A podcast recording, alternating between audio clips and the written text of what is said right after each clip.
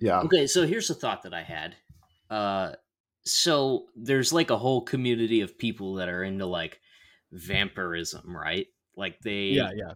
talk about how horny blood makes them and whatnot because they watched Blade when they were 10. And uh, those people use cow blood to like, I don't know, act out those fantasies and stuff like that. I was just wondering, like, you think people who are into scat play ever just like pick up, like, pick up a cow patty?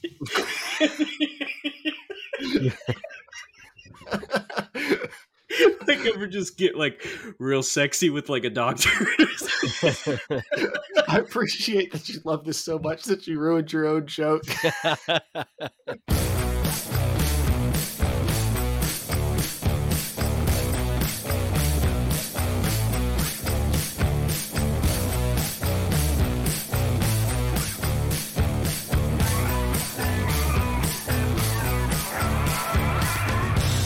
Hello and welcome to Grown Up Christian. I'm Casey. I'm Sam. I'm Jeremiah. And uh, before we hit record, we were talking about scorpions because uh, Steve Rinella from Meat Eater posted a video where they had a scorpion in a hat that had gotten into a guy's sleeping bag and it stung him three times two in the groin, one in the thumb. And uh, we got to talking about specialty pet stores and the kind of weirdos that run those. like, if you got a store that specializes in reptiles, strange guy, leather cowboy hat. Um, Boots for sure. Snakeskin or alligator, uh, one or the other. I could I could see him in ostrich. Uh, okay. I don't think I know what have- ostrich looks like. Uh, Ostrich leather's got like the little uh, pimples all over it. It's like Probably when drives an old Dodge cargo van or an El Camino, one of those. a um, yes. a Bronco, an old ass Bronco. Hey, right, Bronco or El Camino? That's a cool choice, even That's with true. the cowboy hat. Yeah, I mean, no, they're, they're cool. It's just that that might be the one cool thing that they've grafted into their personality. I feel like Besides the people who are- cowboy hat, you mean? Like Yeah, you're with the, over the cowboy the hat. snake fangs in it, just like it has a around the top. buckle with a turquoise on the front of it. Like, what are you talking about? It's all cool. It it's that buckle is either on the hat or on the belt. There, there- I think there's a good chance there's a belt buckle tied into this fit too. and it's got a piece of opal on it. Yeah, this is yeah. someone who probably has like several denim vests. yes, multiple denim vests. Well, there's ones with fringe, and then there's the clean cut ones for like, you know, nice dinners. Skin that looks like it really hasn't seen a lot of sunscreen in the past 30 or 40 years. and it's a there's like a very clear sunburn lines. Dude, yeah, so- exotic pet store owners. I feel like people who are really into uh like people who are really into a specific lane, what whatever you're talking about, are like the worst people to open a business because they've totally lost touch with like how much no one cares about whatever they're into. Yeah. Which hey, you do you, be happy, you know, do your thing, but like like okay, so my little town that I that my address is in, I live out in the country, but my little town has a post office, a pizza shop, a gas station, and then I think there's a place that serves burgers like 3 days a week or something like that. Like there's nothing in this little town. There's nothing there and it's not close to anything. And somebody opened a reptile shop downtown. It was like one of two businesses that were actually in any of these vacant buildings in the little downtown section. and of how course often do you frequent it? I never went there and then it went out of business because it's a terrible plan. um, I was just in Portland, Maine this weekend, and th- the downtown is just one of those like shops everywhere kind of things. Uh, very, I mean, Portland's very touristy. There's probably like thirty, at least thirty breweries that are just have uh, popped up in the last. I mean, some are older, but in the last like ten years, there's been so many. Like it's actually probably well over thirty. It's probably like push at least fifty. You could probably do a quick Google how many breweries are in Portland, Maine, and it'll tell you. it. And it's a Can lot. do. And um, but that's the thing. Same thing, man. You're like you. It's like you, you go all around it. There's like these niche shops where it's just like this is basically like You found what does it say? Yeah, I'm Sam. You were pretty darn close. Uh, over 25 breweries and 70,000 people in Portland, Maine. That per capita is pretty good. I'm Yeah. excited. I'm going to Portland, Maine in June. Oh, really? Dude, Yeah, it, it's Sounds like a scary place to drive. potentially. Well, I'm going to be flying into Boston and then driving up. So uh, I'm not really looking forward to driving in Boston either. no, it's like that's everyone not there is sauced at all times. They're like Um, beer drunk, so they're puking in public trash cans and Yeah. stuff like that. but uh, it it's the same. Like you're, like there's so many shops. It's like this one sells dog collars, and this one sells silly little greeting cards, and this it's like, and it's it's it's a sought after like city. Like if uh, the real estate in that area must be wild, uh, and it's just what I mean. I don't know. I there's three, four other people in each one of these, and you everything everything's overpriced, obviously, because they if they if they make a sale, they need to come close to paying rent uh, off the one sale they make a day, and it's like you go and they always tell you things like these are uh, local Maine artists who make these shirts, and then oh these are dog you can collars tell. that are sewn by yeah. Uh, and then you go in this. I mean, some are cool as fuck. There's like some real cool shit, but you're like, it's so niche that you're like, I don't need a robot. That's something that looks like a robot made out of tin cans. Yeah, this looks cool. This but I does sound a lot like Portland, Oregon. I don't. I don't want to spend six hundred and fifty dollars on a three foot tall can eh, robot. Yard- like it's just Yard sculptures made Yeah. out of like old shovels and car parts. oh, dude, pl- tons of them. Is you think it's just something at that latitude? Like people just get weird Uh, on that parallel? it's like the tourist it's the tourist town business uh regimen you know Yeah. like you have certain ones you got to have a rock shop which hey of all of them i'm into the rock shop i will be there at some point april and i will go in Casey's- there and, and Casey's buy making fun of rocks like with- idiots with niche shop things, and he's going to a place with mountains so he can go shop for rocks indoors. And he's making fun of people who sell reptiles. i will take home plenty of rocks from outdoors too but i will pay for rocks at some point My parents, they were almost Maine, guaranteed they were in Maine this past summer, and they went to a rock museum, and they spent three hours in the rock museum because the nice guy who runs it, like, they're very polite people. And my dad was looking to like he's getting into rock carving. And so he was just trying to Ah. ask, like, where can I? It's illegal apparently to take one of the Acadia like pink rocks with you. Uh, Oh. But he figured he could ask this guy, like, is there a place I can go and buy one? And this guy gave him a three hour history of like every different type of rock in Maine. He said it was fascinating, but like three hours in, they started figuring out like, oh, he can go a lot longer than this. Like this, like we're- we're not. This tour is not going to end. We're going to have to come up with an excuse. tell your dad it's only illegal if you get caught yeah. Well, the guy, the guy You know, gave it's him a, a technically chunk. illegal to take uh, petrified wood out of Petrified Forest National Park. Really, Some people do. Possibly someone on this podcast right now. Of course, we don't want Casey's to. like out those are like ourselves. those squares that tell you not to throw rocks off of hiking trails too. I like to hear the pings. Don't touch Uh. the wall of the cave. Like, just every time they turn around.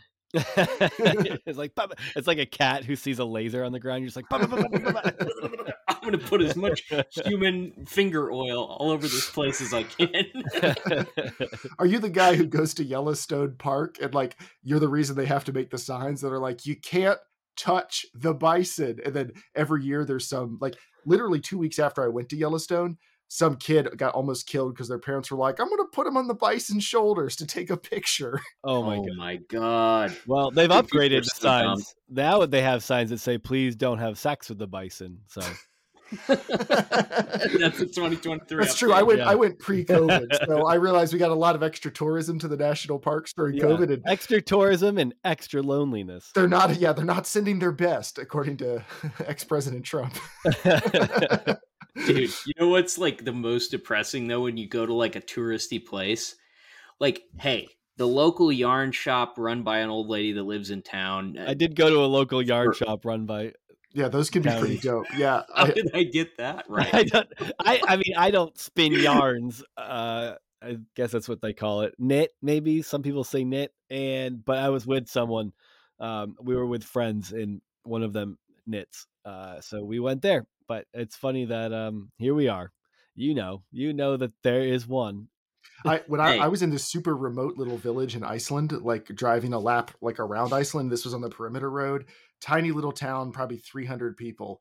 They had a yarn store, like with locally, uh, like from their sheep, That's like cool. the, lo- the local sheep. Which it actually kind of made sense of like you, people are knitting here not just for the aesthetic, but because it's like frigid all the time. yeah, you Yeah, need a awesome goddamn if it's sweater. made locally from your sheep. That's cool. Yeah, but the, out of like three or four stores in the whole little town, there's like one coffee shop slash restaurant, one gas station, one kind of like grocery mart type thing, and then like this little yarn store, and that's it.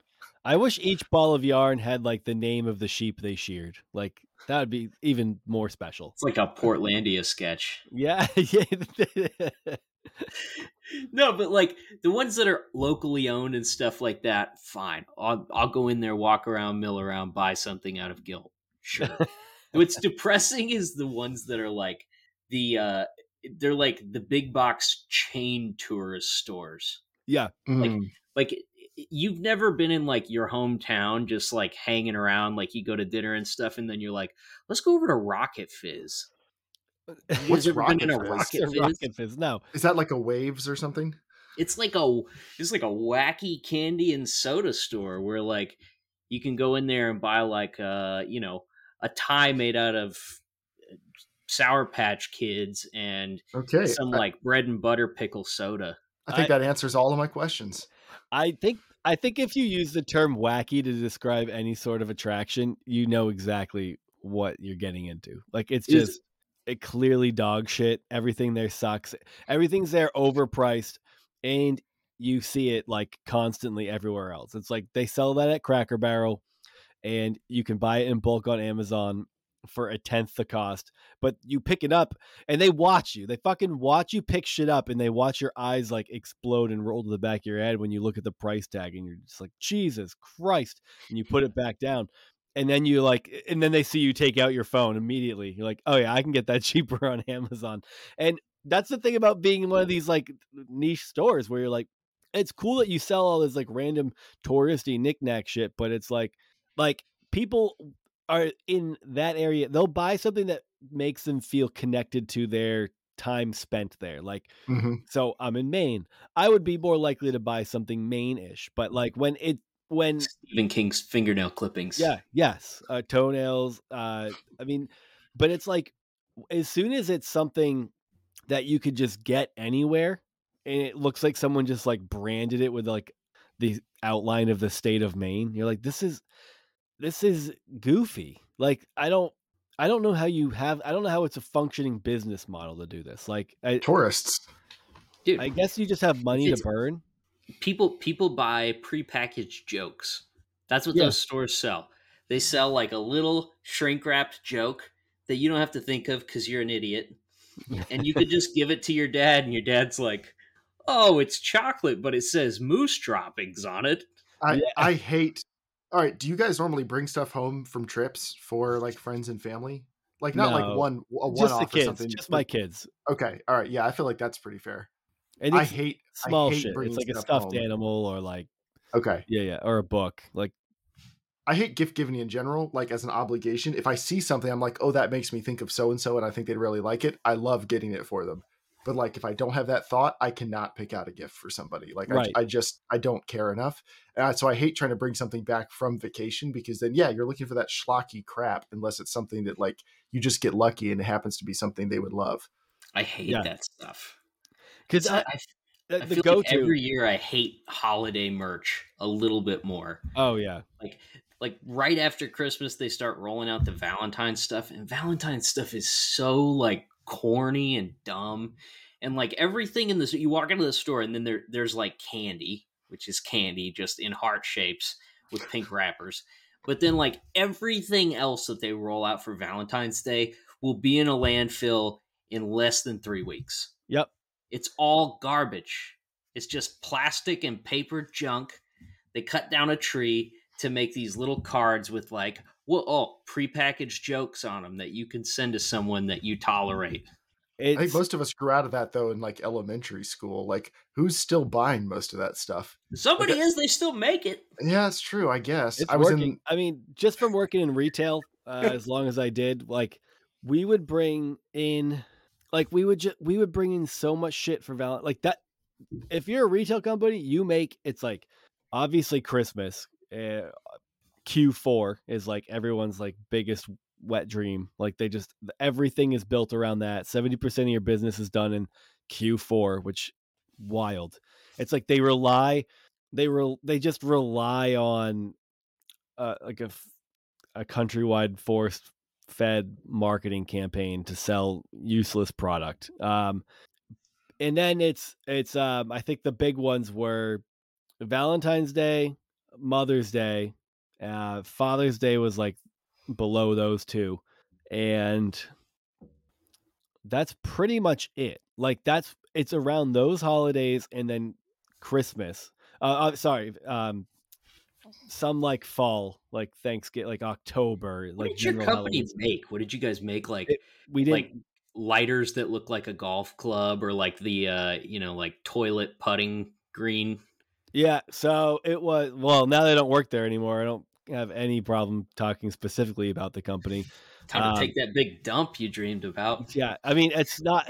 I don't really have a lot to say about it. Uh, but it, it's called the Paper Store, um, and it's like a New England-based company.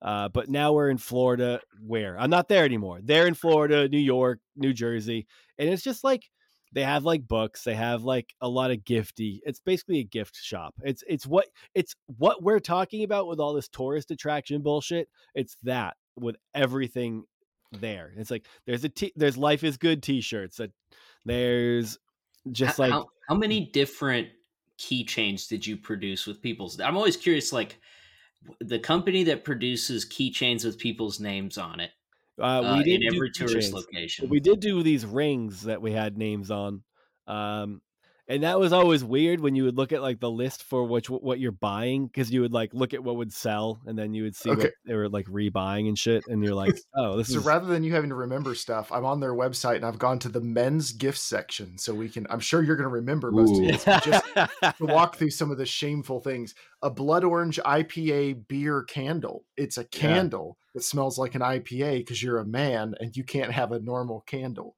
um, bloody knuckles hand that would repair be gay Right. Bloody Knuckles hand repair balm because you can't put moisturizer on your hands. It's uh, fifteen dollars too, I bet.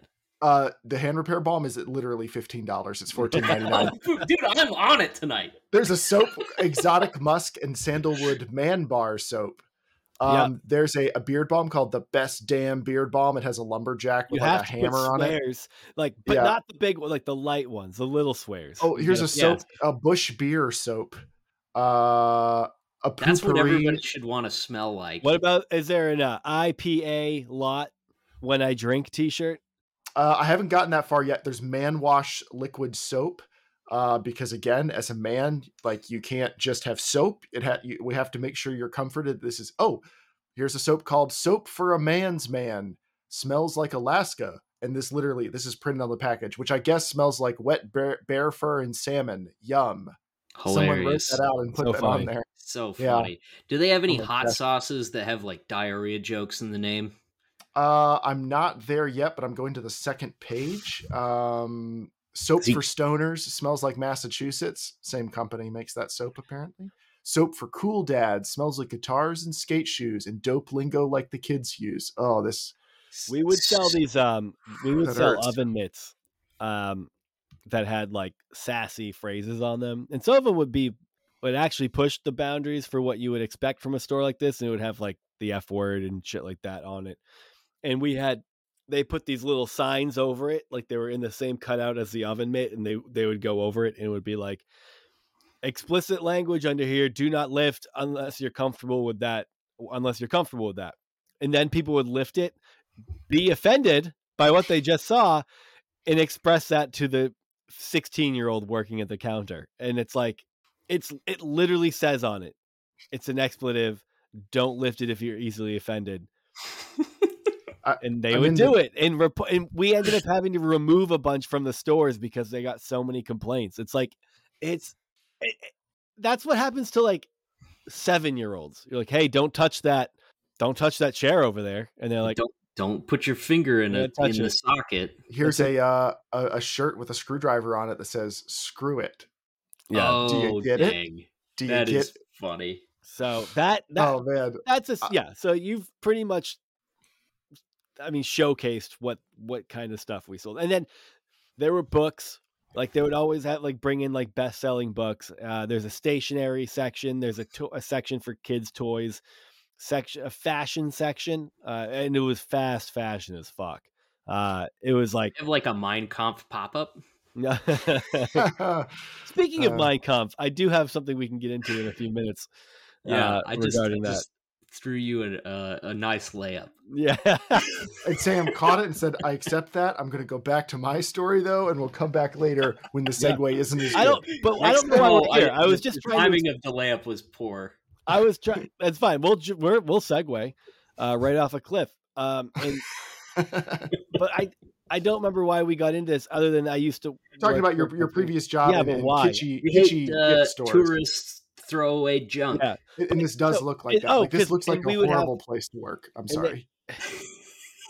I didn't work in a store. I worked at the corporate office. Sim so was Sim was their lead product designer. Yeah, it he started up quick like little phrases to put on the t-shirts, like "I see dumb people." Yeah, old guys rule. old guys. Old guys rule. There's like five or six different variations of that.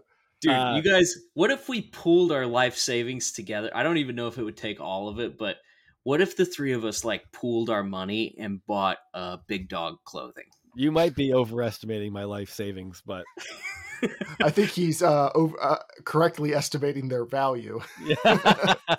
we could we could bring that back. I'm willing to revisit this idea after the show if you guys we'll, want. We'll have to get a second mortgage on your Subaru, but I think we can make it work. I've been saving up for a Plymouth Prowler, so I'm not sure if I can swing this. yeah. uh, but okay, so Mein Kampf. Uh, this over the like a couple weeks ago there was this article. feels like a rough transition just saying that word out of nowhere and then moving well, on.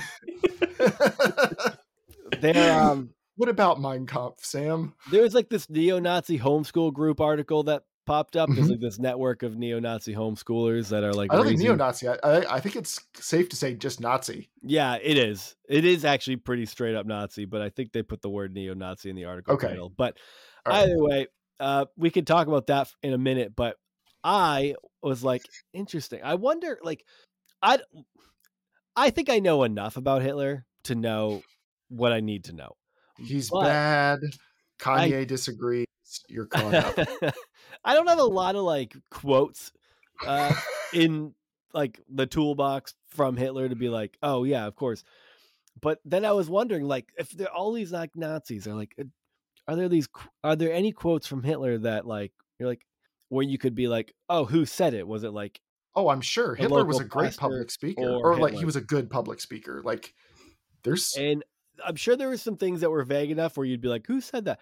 Uh, but all I know is that now my search history is filled with great quotes from Hitler and things like, "Who said it? Hitler or?"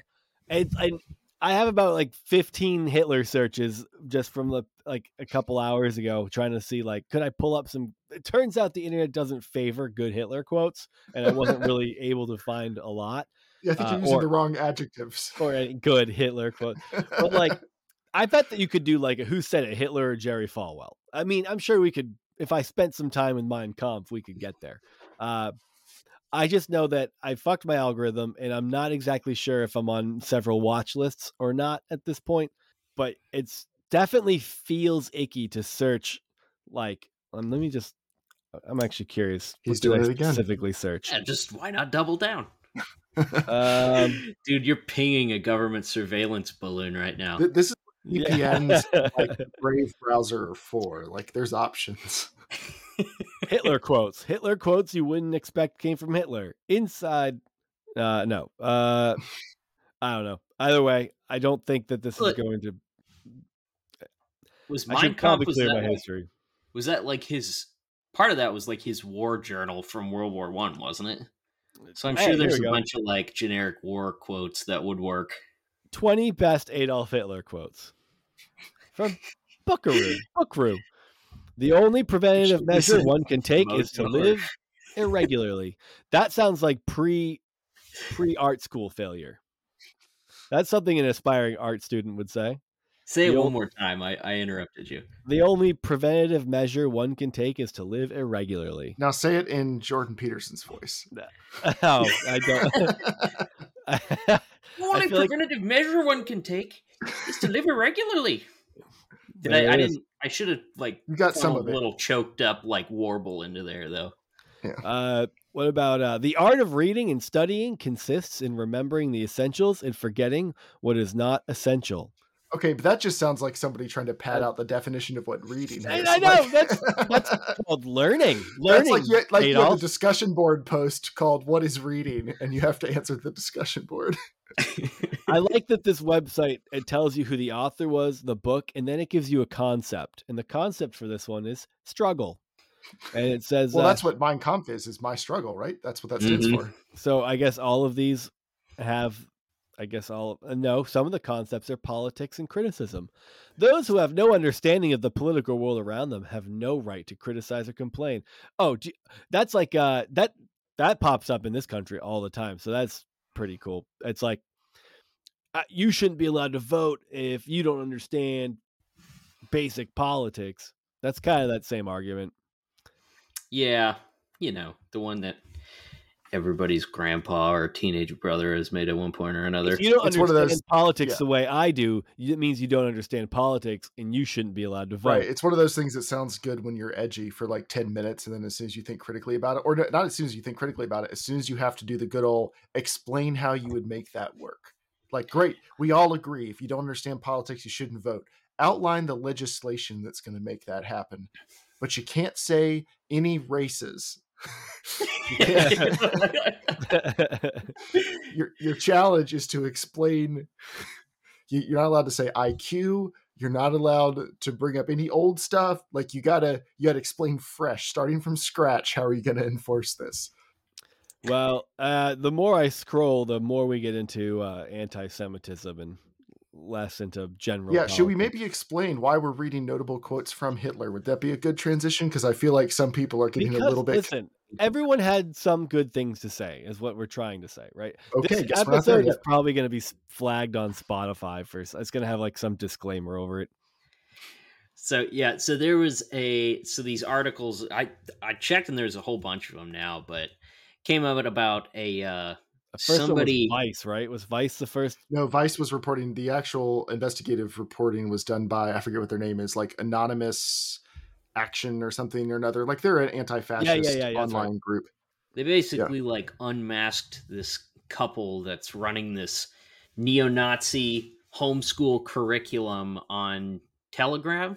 Yep, on Telegram. With like Yeah. I think over a thousand members at one point. It sounded like. Yeah, it What is- it's a public Telegram? Telegram.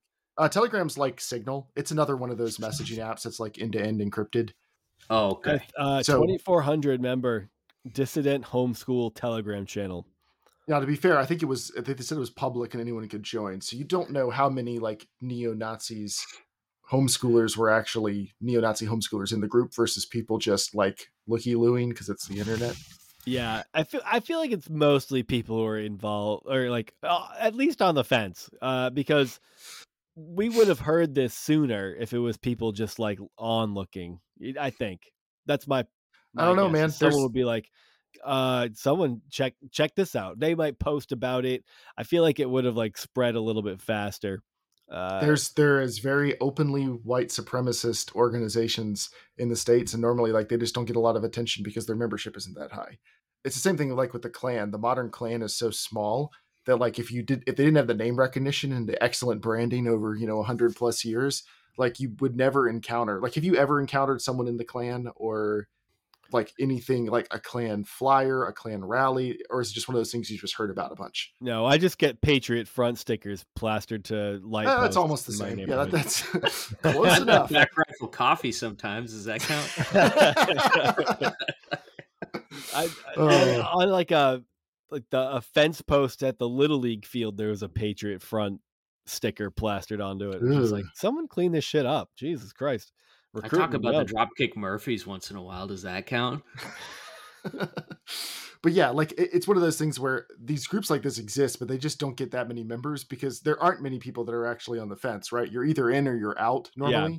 And so it, when you're that brazen about it, it's not like some of the other more militia groups. Like you can make an argument about the Proud Boys of like, there's lots of people in the Proud Boys who probably would not consider themselves to be like authoritarian fascists or something. They're just idiots not and, three percenters right yeah, exactly yeah. but like because because the organization does a good enough job like skirting around it of like maintaining the just the just enough reasonable doubt where you can be like okay not like this group where like the profile picture of this lady is a bunch of kids doing the sig, Sieg Heil salute yeah. and they're talking about like celebrating Hitler's birthday. Like this homeschool group seems pretty outright like, no, this is the Hitler group. Like, right. The I hope marketing, you like Hitler. Even for like for things like Patriot Front, it's like the marketing campaign isn't how do you feel about black people? It's like do you like freedom and liberty? It's like, and how do uh, you feel about yeah. your ethnicity and it being snuffed out in, in the country that you grew up in and fought and died for? Well, not you, but like other people did who look like you. So good enough. Yeah. Have you heard? What do you think about reverse racism? And then those people are like, "Oh, I've heard about this." Right, I, like it, it, I, I, almost got into Harvard, and then it got stolen because someone who was of a minority race got accepted instead. It's like, bitch, you were never going to Harvard. That's what's so right. funny. Those are always their examples. They're like, well, have you heard about Harvard? It's like, dude, you don't have a shot at Harvard, so maybe worry about some real life problems.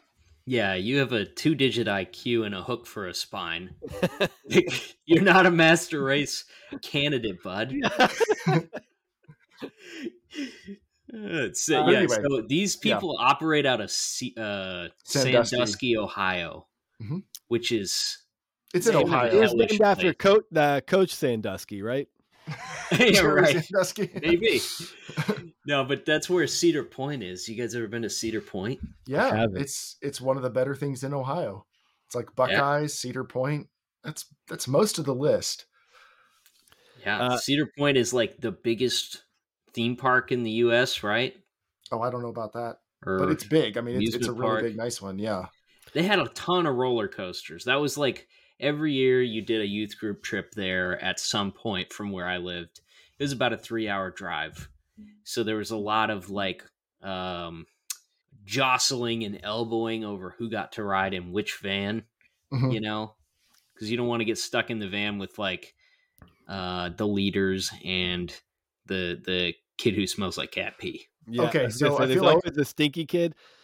And yeah, since you guys have covered like enough of your history stuff, I feel like we have not talked about youth group enough on this podcast. What is the worst thing that ever happened in the van going to or coming back from a trip? Because I'm thinking of a very specific story, but I'm curious first, like, what's the worst thing that ever happened? Because I think everyone who had a youth group had one of those vans. In a van, I don't feel like I have any real memories of anything bad happening in the van. No, well, I'll go first on the way back from a camping trip, a Royal Rangers camping trips. Remember that like quasi Boy Scout thing I was a part of? Yeah. The uh, Royal uh, Rangers. I'm supposed to salute you every time you say that, right? you will respect my rank, which is the gold medal of achievement. Thank what you. Was it? Did you have a salute? Did you like just hand to the forehead? Oh yeah, was... well yeah. We, we pledge allegiance to the Christian flag, and then you also pledge allegiance to the American flag at every meeting. I think I, I like when I the think of the Royal of Rangers, like your so your leader at it just in my head is a is a raccoon in lederhosen. uh, no, it's just another dad. It's a homeschool dad who knows how to like do slightly outdoorsy things. You know, I guess it's the same as scout leaders. Uh, so not a character from Guardians credit, of the Galaxy. No, no, not. But I'll give the Royal Rangers credit. Way fewer child abuse scandals. So, all right, you know, credit where credit's hey. due. They sent all Go the boy touchers over to the Boy Scouts. That Did we know. You, was there a like a a song for them. Like you know, Awana had firmly Awana stands led by the I Lord's no, demands. I, I don't think there was any songs. There there were lots of like ashamed. What's after that? Boys uh, and girls. First, uh, God's name. Hail Awana on the march for youth. Hail, hail, hail yeah, Hail, holding forth the truth. Building oh, lives on the word of God. Awana stands. All right, so I was on the way back from this Royal Rangers campout, and uh, and I was like around like twelve, I think, and there was these two twin brothers, and they were like the really annoying twin brothers, you know, that the I ones that would do the old switcheroo on you sometimes. Not not that so much, but more of like the they they really liked being twins, like a lot of twins do, and they would spend their time being as annoying as humanly possible. But there's two of them, Yeah. so they were those ones, and they ate a lot of junk food on the camping trip. And on the way back, there was really crappy air conditioning in the van, and uh, one of them had a a cowboy hat they had recently gotten. So he ended And- up going on to open a reptile store.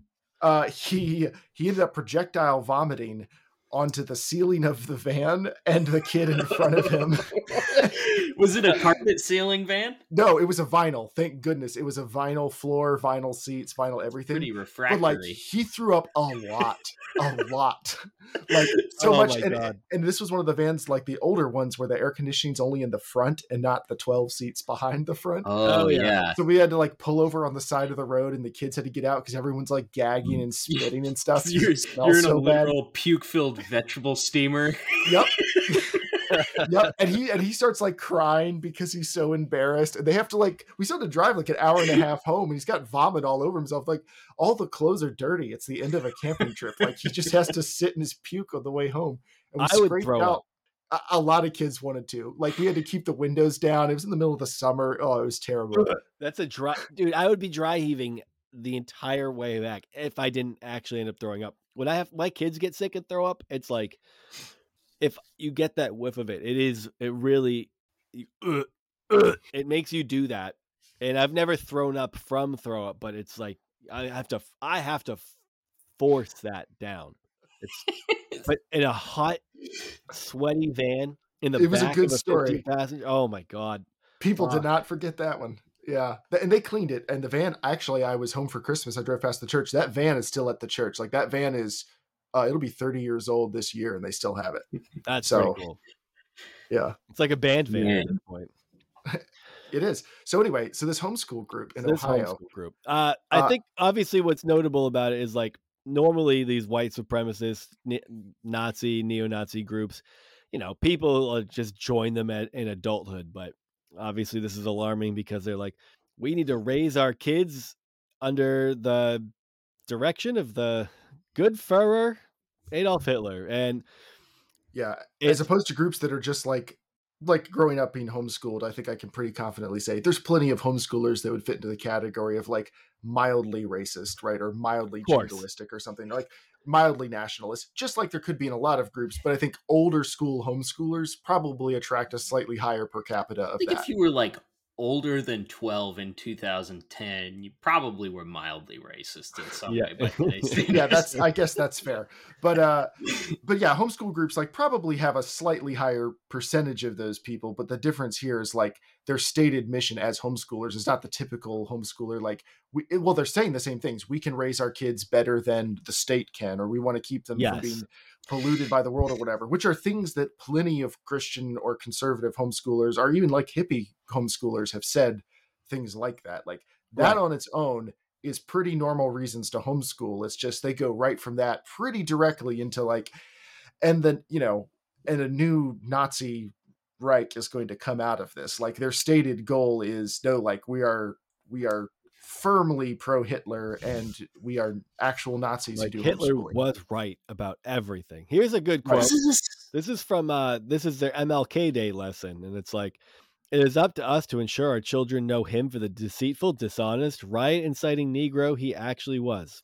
Phew. The administration of the network's Telegram channel wrote, alongside a downloadable lesson plan for elementary school children, he is the face of a movement which ethnically cleansed whites out of urban areas and precipitated the anti white regime that we are now fighting to free ourselves from.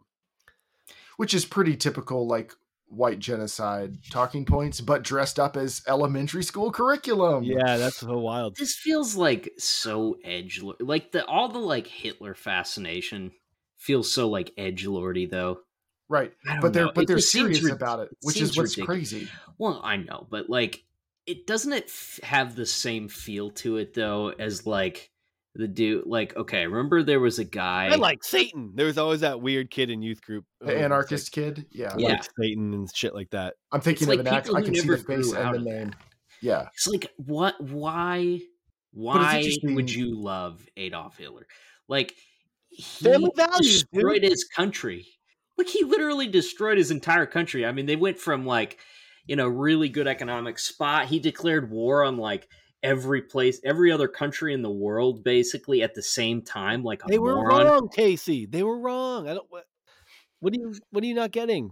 It just, I, I don't know. It just doesn't make any sense to me. Like, I feel like you can, you can rationalize how somebody would get to a point where they would think some of the like white genocide stuff and whatnot. I mean, like, sure, it plays the idiots, but like, it, it, it doesn't like this like Hitler fascination and cosplay like doesn't I mean Casey, seem serious. I, I don't think we're gonna reason. I don't think we're gonna logic through why these people love Hitler. I think we just have to accept that they do for the purposes. You know what I mean, though. You know I what do, I mean. I do. Like, like it doesn't. It, it, feels so like it feels like such a performance to be right. like obsessive over Hitler.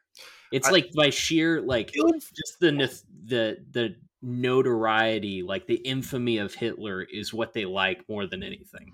Where you'd be more impressed if they were like, we want to be like skilled writers like Goebbels or something like something where you could be like, okay, they've actually they know their stuff versus like, well, everybody, you know, every Nazi loves Hitler. Like, come on, man. Like, like if you're a it. Klansman, if you're if you're in the Klan, like maybe you have like like Hitler's uh he's a poster on the wall somewhere, but he's just like one in a long line of characters that you talk about and like but like this just i don't know just the focus on hitler to me seems so ridiculous I, he's like a paranoid lunatic that literally like i mean he got a huge portion of his country killed yeah to be fair uh, isn't pretty much every authoritarian strongman that rises up like you find out about them when the bi- biographies are written and they're all insane. Like not like insane like their ideas for genociding races are insane, but insane like literally. Like they have severe mental issues or drug abuse or other things. Like they're not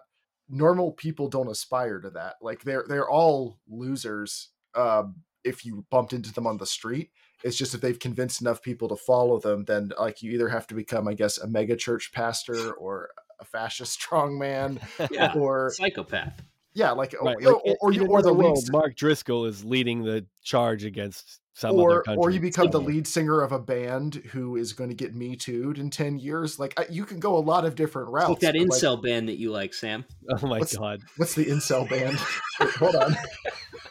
Finn McKenty did a video about incel music and Dance Gavin Dance was on there. Which doesn't make sense. Like, it that's a bad. Finn McKenty has some bad takes, and You're that getting awfully defensive. Well, uh, but there. Let's just take glad a you band. didn't say the Wonder Years. Like, wait till after the concert. No, let's take a band I love. Sleep Token. If he put Sleep Token on that list, I'd be like, yeah. I, oh yeah, he's an edge lord. You got sure. that. Like, yeah.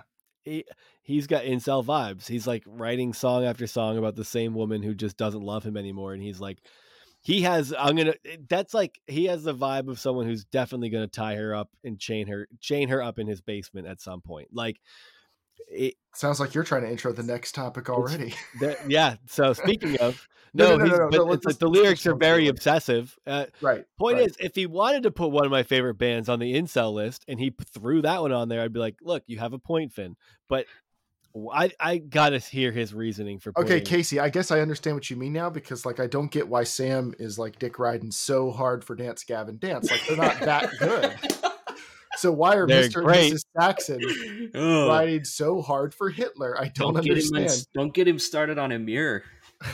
okay. Hey, I like I like that one dance Gavin dance. Uh Betrayed by the Game. That's a pretty dope song.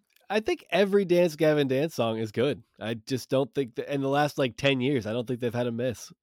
Anyway, this isn't a. We're not here to talk about Dance maybe his Gavin dating Dance. life. Oh, okay. We're uh, here to talk about. I know, and then he did get me too'd also, uh, and then they were all like, "He's taking a break from the band to deal with personal stuff," and then they're like, "Then they're like, he's back, and it has nothing to do with sexual assault." Like, right? They, they it was uh, one fuck? of those it was one of those me too's where anytime someone complains about like cancel culture, you have to be like, no, this is what happens most of the time. Is he steps aside just long enough for a few people to be like, oh, yeah. oh man, I do kind of miss the band. And then I, people's nostalgia overwhelms everything else. And they're like, but the music's good though. You know what I'm saying? Like the music is good. I don't know what's going on there. I don't uh, they've gone through multiple vocalists, so it's not like it would be impossible for them to switch again. But I I don't has know. a very iconic voice. I think the band would change It's- a lot. It's hard for me to like advert. Casey forced me into this conversation essentially. Uh, I, I guess I didn't have to take the bait, but I I don't walk around being like, let's talk about Dance Gavin Dance with everyone because there's a good reason for people to be like, I think I'm done with that. But also, Jackpot Juicer is a fantastic fucking album, so I will listen to it as I did this weekend. Anyway, uh, at us on Instagram if you want to tell me why we're trash and should be also canceled with So- Dance Gavin Dance. We But- should Can I talk- Andrew Callaghan real quick. Yeah, you want to go there now? We because we did recently talk about him as well, right? We've talked about how cool Andrew Callaghan is quite a few times, and then now, and then uh, he got me too what the next week or something. And yeah, uh, literally. Like I'll right give him after. enough credit for him to be like, "Oh yeah, I sucked." Like he he did seem like he wasn't even trying to hide it. He was just like, "Oh yeah, I'm I'm a dipshit." I don't recall it going that way. Really? I Really? felt like it was very like It was that- corporate-y, was- wasn't it? was- yes, yes. It was a typical dance of like. I mean, Oh. while in the moment I thought it was consensual, I can see why the power dynamics and structures in plays uh, allowed for some uh, miscommunications. And you're like, all right, dude. Oh, I, I read a summary. I didn't see the actual statement, so I'll Oh, retract yeah. what I said if, then. Okay. if you start your apology with, or like your, My lawyer your told me. rationalization with, like, first of all, I'd like to thank the women who came forward that. Like, Ugh. Yeah, get yeah. out of here, get out. Like, just say something, like, fr- just, just say something genuine, or just shut up and and go and away. disappear. Yep, that's just it. go away if that's what you're gonna do like no one wants to hear that no one buys it nobody likes these like forced apologies that all these people do like just go just go just go away Like- Are public apologies even real? Like, no They're I- performative because people f- like because you have to say something. yeah, if you're forced to apologize it's not really an apology I just I can't even imagine it. Maybe the stars align sometimes, and someone's like confronted with their behavior, and they make a public apology, and they sincerely believe it. But like for the most part, I feel like if it's like you got caught doing something wrong, like if the if you're being asked to apologize, it's just just don't like. I feel like if I ever make a public apology, it's just gonna be some weird like like what is happening. I'm totally sorry, lost my was- train of thought because I was trying not to be either sinking into the ground. I was lifting my desk up because my back hurts. I was going to stand up. I'm sorry. I was trying not to be distracting. how do you how do you try not to be too distracting when your camera just starts moving? The people at work don't get freaked out by it. I'm. s- I didn't think I needed to say something. I apologize. You apologize. can even hear the whirring in the background. I was like, "Are you my taking back an hurts. I into just your wanted basement?" to stand up. I just I- wanted to i thought maybe you had one of those chairs like an old lady has that like lifts you up onto your feet my grandma has one Uh, Oh. anyway, public apologies. Just don't Okay, do just- that. Just don't Just do go. like just we're, we're too far into this whole thing for that to mean anything at this point.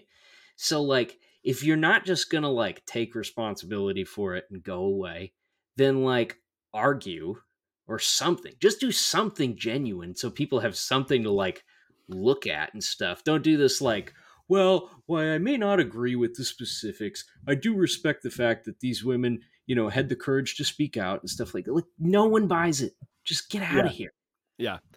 and apparently uh i was listening to uh i think it was lemon party and they were saying that like there's kind of chatter around town in la that he's sort of a douchebag Andrew Callaghan. yeah Oh, really? How many people become I famous hear at like but- 22 years old? Like most of them probably suck to some degree. Like I mean, do you have to be somewhat sociopathic and like indifferent to humans to be able to like just walk into a place, ask a question, and stare blankly with no affect? Like yeah i think you do you I lack mean, social skills it requ- like is it? It's like it requires being a bit of a douche, or if like if lacking social skills makes you a, a douche, then yeah, I, it's hard to imagine him doing what he did for a living and not being able to. I don't know, and and not coming off as bizarre. He was weird. I don't know. Nothing that's coming out is going to be surprised. Oh, he lacks social skills. Oh, he was a douche. Like, yeah, probably. I don't know. I didn't watch him because I was like, overly invested in his personal life. I thought I watched him because he gets people at a NASCAR race to yell, "Show me your butthole!" like 300 times in a row. Like he he has the ability to find the anti-Semitic rapper at every convention and get them on camera. Like for any of the things that might be bad about him, like that's a talent that I think I'm comfortable saying literally nobody else has demonstrated. Like Now- somehow he has it. granted, the good liars uh, seem to have character and also are able to do similar work where they're just like Eh. popping. They've been a little less fun lately, too. Yeah, I don't know. I don't know. But it's okay. No, so the right. inevitable thing that comes up whenever when when something like this story comes out is like people start talking about regulating homeschool. yeah. Mhm. Ooh, that's a good conversation.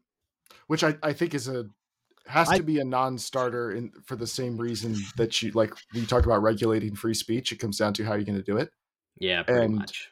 homeschooling like i think you have to acknowledge like people can raise their kids how they seem fit like it's i don't think you'd want to live in a society where like you force the government to school everybody because then that just increases the amount of overreach the government has to have and i think we can see that our government's priorities rarely go towards like making education a top priority so i don't really have a good reason to believe that's going to be good like Hmm. I- I think kinda you just have to accept that there's- here. I, I Okay. want to I want to push back on that because I would yeah our government's top priority clearly isn't education but our government has as a whole federal government has little to do with education uh, it's state government that has everything to well sure but they don't put their budget towards it either like I, so i was lumping both of them in together federal and state like there are very few states that do a really good job funding or supporting Yeah, their education guess- programs Right. I guess the reason I wanted to clarify that and and have push in that direction is if you're talking about like free speech and Mhm. your rights, the federal government are they going to be the ones that really would be the ones that go to bat for you or should, right? Like is it is is is homeschooling free speech? Fed, who I- deals with that? Federal government is that a federal issue or a state's rights Right. issue? It's obviously federal. I, I don't know if we are going to be on different sides here. I guess I'll probably be on the more pro homeschooling side on this, but like uh, to me, this isn't really even a homeschooling issue. Like these kids were coached from what you see in the Telegram group. They give people guides on how to like coach your kids not to say Nazi stuff around like their grandparents and things. Like they know what they're doing Yeah. is antisocial to a degree. So like I think they could be public schooled and their parents would be giving them the same stuff at home. Like I, I I- don't know how I much agree. homeschooling matter. I agree. I think we pretend sometimes, yeah, like school has more of an impact on who kids are at the end of the day than than otherwise. And their family don't life. Like I think the everybody, family life almost everybody listening to this podcast grew up in an environment that taught things that they don't believe anymore. Right. Right. You know, these are extreme. These are way more extreme than anything, you know, I think most of us were exposed to. But I, I just, I don't know how you counteract something like this. I mean, these people exist, they have kids.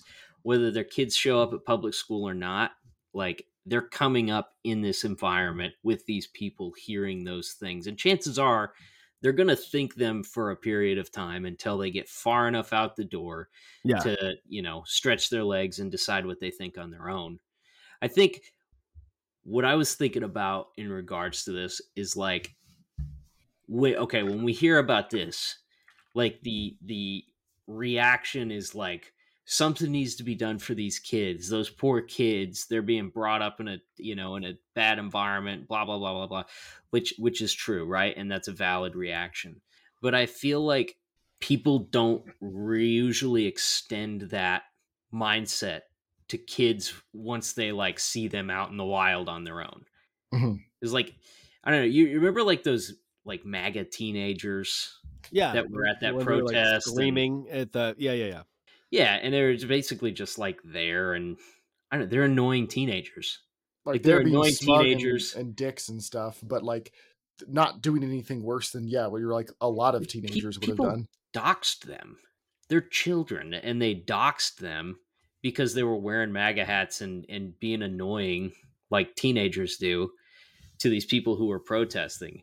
Like it's weird that like people feign this like concern for kids when they hear something like you know they're being homeschooled on this terrible curriculum and brought up with these ideas and stuff but then like the minute those kids are out in the world like and they think those things for now because they grew up that way like right. people are just ready to flush them and i don't know i just feel like i thought really stupid things as a teenager. I thought really mm. stupid things as a young adult like it takes time for people to like shed the beliefs that don't make sense to them in the long run and and really decide what things are you know what they think themselves.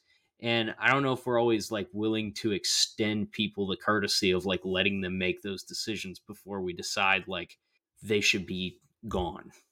Yeah. Well and does what does gone mean like in this case? Like i think i think the best way to deal with something like this is just don't brush it under the rug. Like, don't tolerate it. And don't tolerate it doesn't mean put these people in jail. Like, as far as I know, they haven't done anything illegal. Like, this is would all be protected speech, I believe, up until the point where someone's actually advocating for violence against someone else. Right. But like they're they they're trying to get away with it very clearly they're trying to get away with it they're trying to keep their identities secret they're trying to tell their kids not what to not say in front of other people and like i think you just need that to be exposed to a degree because society does do a pretty good job of just not tolerating stuff like that like past a certain point right? We'll tolerate a lot of really yeah. incendiary horrible things but everybody does have a point and uh, no matter how maga you know your dumb uncle is or whatever people listening to this like almost everybody you know would be firmly on the side of hitler bad. Like that's going to be an easy one for them even if they like agree on a,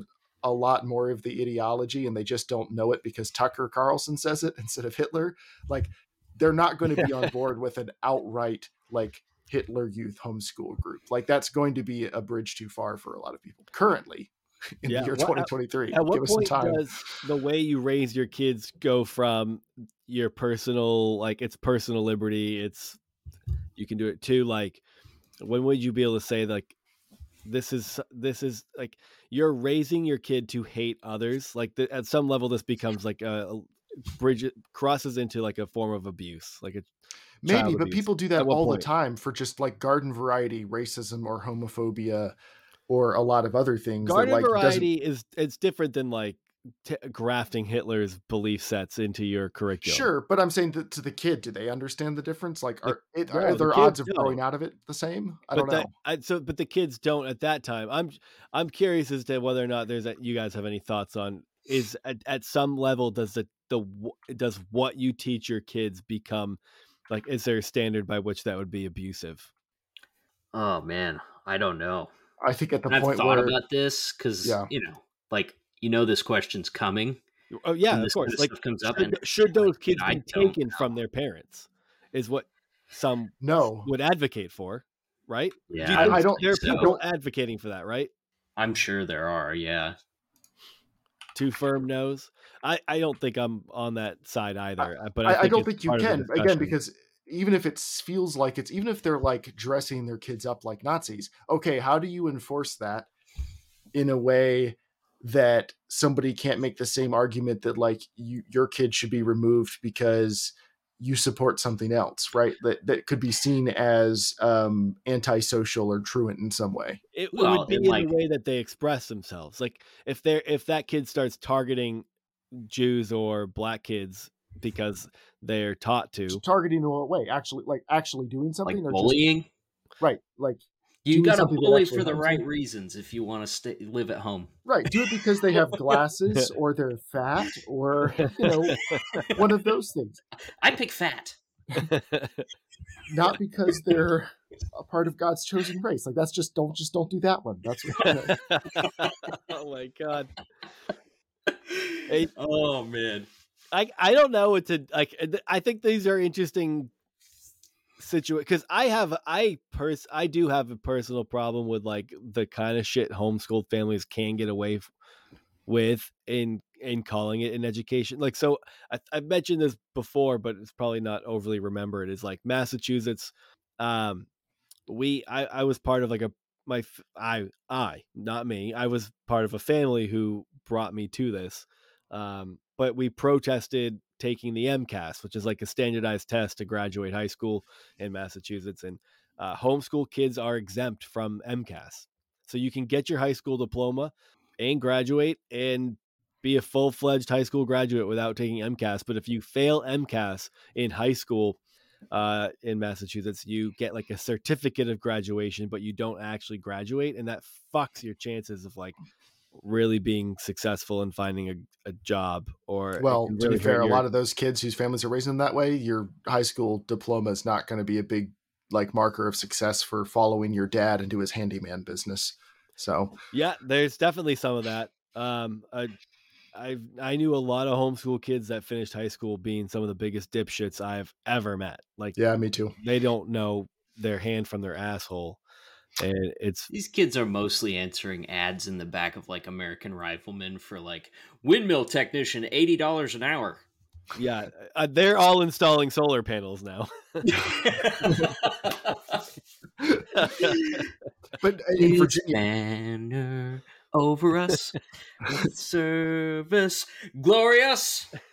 Uh, in something Virginia- something victorious. I, I don't. It wasn't the MCAS. It was just standardized testing. They called it, but you could file for something called religious exemption. And if you if you filed for religious exemption, Unreal. you didn't have to take them, but otherwise you would have to take the standardized testing. So I remember my mom filed us for religious exemption, and then we took the test anyway. She just didn't want to have to be like beholden to the government on turning over the results, but she still like We'll do this on my terms. yeah, our homeschooling group we ran standardized testing every year and and put everybody through it. Like they did it pretty legit. It just people filed for religious exemption that way they didn't have to like turn it over to the government, which I guess from purely a like don't trust the government standpoint is like sure whatever. Obviously, we know that the government couldn't care less. But they like they can have kids that are failing out of their own schools and they're like, eh, cut the budget a little more, put another double wide trailer on there for a classroom and move on. Yeah, I'm Yeah. fine with that. But what makes me angry and I think should be outlawed is the fact that Jehovah's Witnesses kids don't have to say the Pledge of Allegiance. That- really? They don't to have me- to? Wait, no, Ooh, oh, nobody has me right nobody has to. off. Uh, I hate, I hate that they say the Pledge of Allegiance in high, in school. I hate it. Working in a school, I hear that shit every fucking morning, and all I can think of is like just it. That's to have me you trained your kids to resist? indoctrination. I have not trained my kids to resist because I'd Okay. rather my kids not get beat up or targeted. That's see, that's the smart thing to do. You're and like, I know that it like I said that shit growing up, and you formulate your own. But like, but also like, what's going to happen? They're going to grow up. There's never any like, no, I guess, other than sporting events, maybe like there's. Well, no, that's just the national anthem. Like, there's not. You're not going to run into Also situations where, where you have to pledge allegiance. that fuck saying the national fuck pa- bringing patriotism into sports y'all a bunch of fucking weirdos if you think anyone who thinks that's cool it's like Sam, to be fair, What? do you enjoy sports in the first place? i have at a time in my life i mean i Okay, go to my foster son's basketball games we have to sing the fucking pledge of allegiance say the ple- i mean sing the national fucking anthem before they shot balls into hoops it's like just what sit the there fuck is this? quietly. Well, yeah, it's it's nationalism, but like you can just sit there quietly. No one has ever complained to me for not participating in the anthem. I'd rather Yeah. sing the national anthem than watch sports. Yeah. I don't know. There is something about the national anthem and then all the NASCARs start on the last line that, like, if that doesn't bring a Oh little my bit of a God, that tear makes to my your dick soft hearing you talk about this makes my dick so, So I guess you've never heard it then, huh? Uh, he's from the wrong part of the country. Casey, you know what? I'm, I'm talking to Casey now. I'm Yeah. talking to the red blooded men. The sound of all those straight piped V8s just belching pollution and all. why they gotta be straight jeremiah The pipe is straight, not the Engine driver. go vroom, ding dong go boink. exactly. So in that context, the national anthem, I mean, it, it kind of rocks.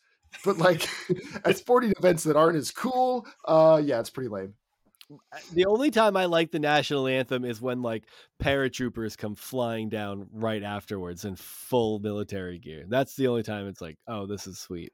Yeah, and I want to see. Yeah, I want to see like an F sixteen flyover, like looking through the back hair of a necklace man in a uh, in an A shirt, like an old Gold's Gold's Gym Yeah. tank top in it, front of me. if it ends with a sonic boom directly above me, I mean, who's not here for that? Or like a saxophone solo or electric guitar solo. Like, yeah, like Ashlee Simpson lip syncing. Like, all right, I think we can all agree. I think we can. that was pretty good, Jay Z. I think we can all agree the Russian national anthem is the best national anthem. I don't know any of the words, just going based off the tune and it being featured in a lot of Call of Duty games. The Russian national anthem slaps. I don't know that one. Oh, all Oh, I know is anytime definitely- I've ever watched the Olympics and I hear other national anthems, I'm like, Okay. Suddenly ours isn't so bad. Exactly. That's what I'm saying. Like the Russian national anthem, I think is probably the best, and then ours is pretty good. Like it could be better. They could write a newer one. I don't know, but like, Need some modern updates. yeah, we didn't do it. Get Ed. Sh- well, Something no, about Ed killing terrorists, at least. Maybe something about bringing peace to the Middle East would be really nice update. So you want the Team America theme song? Is what yeah, you're there it is. Team You America. know, you know, let let Skrillex write the next national anthem. He looks a lot more normal these days. Have you seen a picture of him recently? No, I try not to see pictures of him. Uh, That's fair. I think standing there with like take removing your cap and putting your hand over your heart's cool, but I would prefer everyone to be twerking during the national anthem. yeah, I'm for that. I think it I mean, just combine the halftime show and the pre the pregame show into one thing. A twerking. Uh, twerking who's national worse, Ronnie Radke or uh, Skrillex? Oh, say who's Ronnie Radke again? Oh, um, uh, that terrible, that terrible edge lord band. Um, uh, da, da, da, da, da, da, da, uh, falling in reverse. Oh, oh no, him for sure. oh, I hate them. Ugh. They just make like like are they, are any of their songs longer than 30 seconds or do they just Oh, make no, like they're- TikTok jams? No, they're normally like five minutes long because they have like the operatic section and stuff. Like the thing that sucks is every once in a while they'll get you with like a like, man, that is good arrangement on that song. Like the song sucks, but they put a lot of work into making it suck real good. And as opposed to their old stuff, which was just like the stereotypical swoopy hair, tight pants, emo, nobody loves me nonsense. I'll tell you who I hate that keeps popping up on playlists and I hate them is Ice Nine Kills. Yeah. Finn That's- McKenty. Trash. Well, let's go back to Finn McKenty for a second. Wrote had a whole like uh, piece episode of his I don't know punk rock MBA on like how dope they actually are and how much they Oh, yeah. struggled to get where they yeah. are. So Ice Nine Kills is take. really cool, but Taylor Swift is the worst. look, Like, that's Oh, why I don't watch Finn those McKenty huh? anymore. yeah, I look. He had there was like he when I first was introduced to him, he had a few videos where I was like, "Oh, that's really interesting." It was like the history of certain bands, and it was well done. Uh, and then I started hearing some of his takes, and I'm like, "I, are you trolling us right now?" Like, I, every music reviewer, I don't want to hear music reviewers' opinions. You can't be a music critic without sucking in some way. yeah, It's like Yeah. working at a gun shop. Yeah. his band, his, his band breakdowns of like, I mean, he did one on Lorna Shore. Uh, that was awesome. I was like, oh, I didn't, I didn't know any of this about Lorna Shore. Like, they were in the game for so long. They went through a bunch of vocalists. They had a, and then they got one guy and they're like, do the pig thing again. yeah. Well, then they got one guy and he was great, and then he like had sex with someone underage, and they're like, okay, bye. Like, I think I don't know if he he might have even gone to jail. Oh, they're the was like- one band that that's a deal breaker Yeah, for? Okay. yeah. Well, they got rid of him, and then they like that was like right on their like they were like on the precipice of that success, and then it. I don't know, and then they had to like, kind of like restart after that again. I don't know. It was kind. Of, It was just like a good breakdown of like the history of Lorna Shore, and I had never listened to them before, and I was like, well, maybe I'll check them out. And I was like, oh, actually, I, I know they're fun to hate on. Uh, Do you remember being a shitty little teenager and like getting your self worth? I think we probably all fit into this bucket of getting your self worth out of like how much you liked alternative music, like Oh, metalcore yeah. and hardcore and yeah. stuff. And now I'm like, you know what? There's a lot of great songwriters in a lot of genres. Like it's just it's. I, I wish younger me had had more time to like branch out more because I could have appreciated so much more. I don't Yeah. Know. I don't think I had the much your identity was built on like more. people not liking what you like. Exactly. Yeah, that's true. And like the Beatles, it was like I remember when everyone in college started liking the Beatles, and it was just like And you, so you Uh, had to hate them just get for it. the alternative. I still don't get it. You don't get why people like the Beatles. No, I don't get the Beatles. Like I personally don't. I get. I get you that heard- people like it. Have you heard 35 or 40 of their greatest songs? No, of course not. I've just heard some of their songs, and I'm just like, Well, that kind of answers that I've question. I guess that's kind of like Dude, uh, every time I hear the Beatles now, it- it makes me think of that meme. Have you seen the one with uh it's it's uh oh god, the guy from American Psycho. It's a clip Oh, from it's yeah. like a scene from American Psycho where he's in the raincoat and he's kind of like pointing at the radio with like a smug look on his face.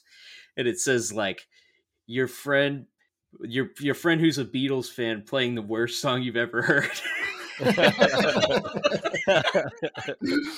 I mean, they had some crappy stuff, but like, I don't think anyone could objectively like listen to their catalog and not recognize we're for their time. Like, that's why they were the biggest band in the world. Yeah. Like, it definitely makes I would sense. just I would have to hear it compared to what else was going on at the time or what they what they like I that's what I don't know. Like I don't know what they did that other people weren't doing before them. I oh man, no, we should talk about that some. I don't. I don't I don't know if the Nazi homeschooling podcast is the episode to really get into what made the Yeah, Beatles unique. well but let's I want to take a quick pivot back to the the, the best part of this okay, because we, we, can talk about that sometime. was- for sure. I don't Yeah. want to drag this whole Nazi homeschooling thing out forever, and we certainly haven't because we've rabbit trailed the fuck out of this. But uh, I just want to get to the best part, which was uh, it reminds me of Christmas. Really, uh, it's uh, when the Telegram channel reached its 1,000 subscriber just months after it launched. Katja Lawrence, uh, the woman, one of the women behind her and her husband were the ones behind the whole thing, posted a picture of German school children performing the Nazi salute in the classroom, writing, It fills my heart with joy to know there is such a strong base of homeschoolers and homeschool interested in interested national socialists. Hail victory. The Lawrence Lawrences also described how their family celebrated Hitler's birthday by baking the Führer cake. We had a lovely dinner followed by a Führerkuchen, Katja Lawrence wrote. Our children celebrated Adolf's birthday today by learning about Germany and eating my f- eating favorite German foods. She later added that she had baked quite a few swastika items. My last, my latest swastika was an apple pie. now, can you really say they're doing a worse job raising their kids than someone who like raises their kids on reality TV and zebra cakes? Like, right. I just they're I had baking the birthday like, cake. singing songs just, like- together. Probably just cut like ding dongs into a swastika and like filled them with spicy mustard to make them German. I the whole bir- we make them a birthday cake. Like I did you guys ever bake cakes for Jesus on Christmas for Jesus' birthday? No, I, no. Oh, I left cookies did out for him at night. you left cookies out for for Jesus. Jesus? Yeah. He can get down off the cross. He can have one. Uh, excuse me. We'd even put one in his hand, but it didn't really help, you know. This was the baby Jesus. Oh, that's a good point. fight victorious for Christ our King. How does it finish off? You remember? Um, I don't. you you heil and you Oh, yeah, say you salute. youth Youth on the march. That's right. Wait, Oh, what is this from? Awana. I wanna. The Awanas did not do this. You don't know. They, That's they, fair. You were at, you don't were at like Ranger Ricks or whatever. they fist pumped, and the difference between I was doing learning that, how to like make fires out of sticks and stuff. Okay, and also wearing a brownish gray uniform with a lot of medallions on it, and pledging allegiance to uh, the Christian flag, which is in no way similar to what these kids were doing. Because I was earning merit badges. Yeah, we I were think- running around a gymnasium with a lot of different colors of tape on the floor. Oh, we did the same thing. Yeah, we did that too. I think the only real difference between Youth on the March and the Heil Hitler was the um, closed fist. I think the Youth on the March they just had a closed fist when they did it. It almost feels worse. It's like a you know it's more aggressive. Yeah. okay, can we talk about this for a second? Okay, so watching all these like documentaries and stuff like that, there's always a lot of footage of Hitler in there, and like every all the other everybody salutes they Heil Hitler with the outstretched hand. You know, it's like this really like strong arm salute sort of thing. Have you ever watched how Hitler responds back to it? Uh, it's not coming to mind. no. He's always walking with his frumpy little mustache and his dopey comb over, and he goes, he just like flicks his wrist. Uh, he's got like his his right arm tucked as close to his body as possible. He puts up his hand and he kind of like flicks his wrist over his shoulder. That's how he responds to it. He's- It's like the dork. dumbest looking thing. all these, all these strongmen. That's what I'm telling you. Like they're not, they're not cool. Hi Like- me, hi me, everybody. Thanks for coming. Like The Rock would make a great fascist leader. People would be thrilled to follow The Rock. I- Instead, it's always losers. It's, It's, like uh, people with no charisma. I would resist that movement. Well, me too. But like on I would principle, resist The Rock as a leader more than maybe you know. I would probably like actually go out and hand out yard signs like I did for George W. Bush. but you can acknowledge that like decided to run. but he has charisma, right? Like you could see how people could listen to him talk and like captivate an audience or whatever, and you'd understand like, oh, I get why people see something here, as opposed to Mister Fancy Pants comb over and his little flicky hand. Like that's what I'm. that's all I'm saying is like, I don't know. If I feel like if Hitler had tried to come to power like after the advent of television, like if people could have seen him for a bit, they would have been like, "Who's this loser?" I seen like, that video of him twerking at the Olympics or tweaking. Tweaking. Slightly different. Yeah, I don't know. I think so. You guys know how like the OK symbol is you can't use it anymore. It's Is that still co-opted. something that people are saying? Because you can it- I know it was for a you second. can use it, Sam. You just do it. You just- Yeah.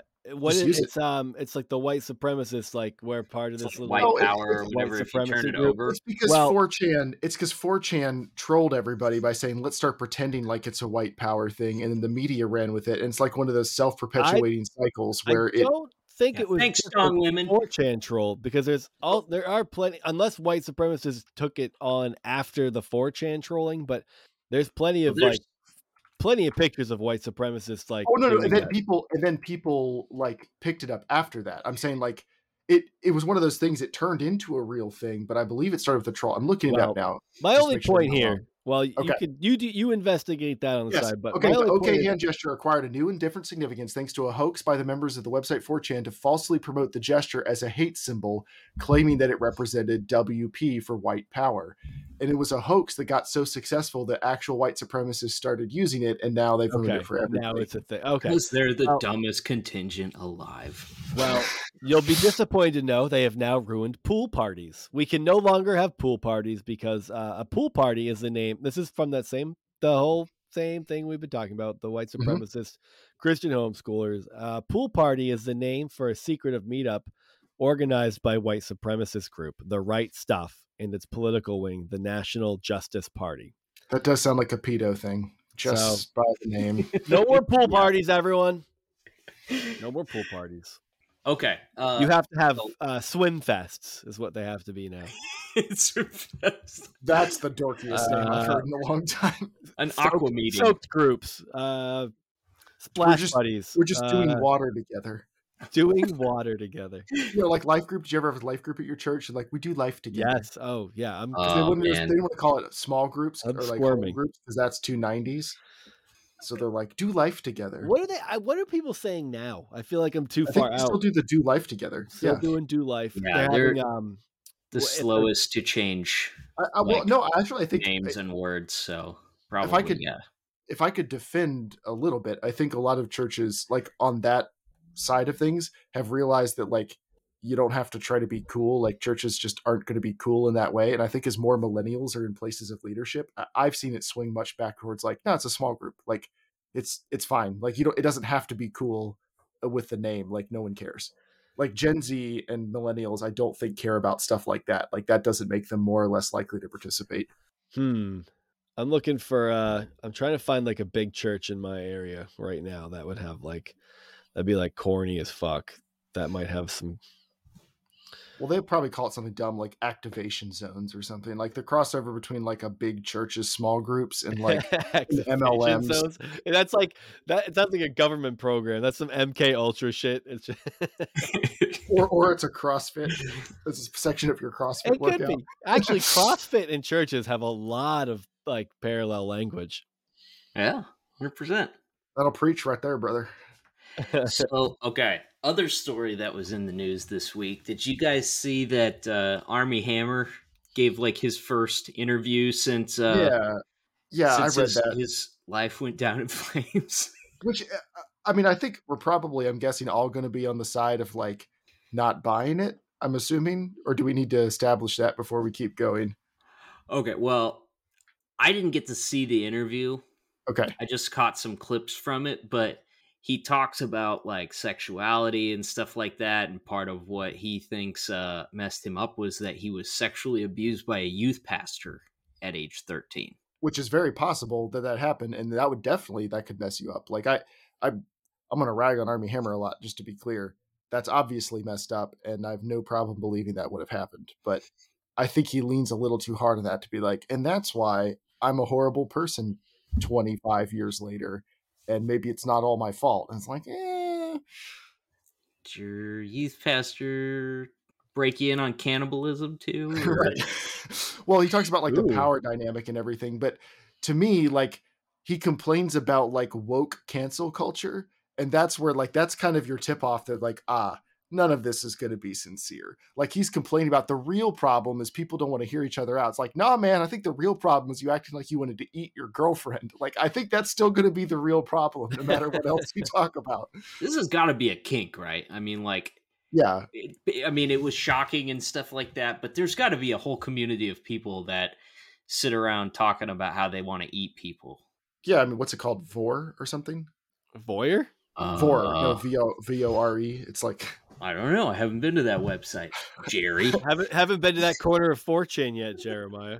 so anyway um but no for Armie Hammer like I, to me it was very um not convincing like he complains more about like he's been treated so unfairly and then he tells the sob story of like he wanted to go kill himself because he was so sad sad that people were like upset about his horrible treatment of other people uh and that he wanted to swim out to sea and drown himself but he didn't because he thought of his kids it's like all right that's uh, what, what are you supposed to do with that information Like, Yeah. I don't actually concept- really know anything about this guy. Okay, so he's an actor. He was like a very successful actor. Was in a bunch of different things, and uh, some accusations came out from him against him, saying that he had like raped a girl. Claimed that he raped her.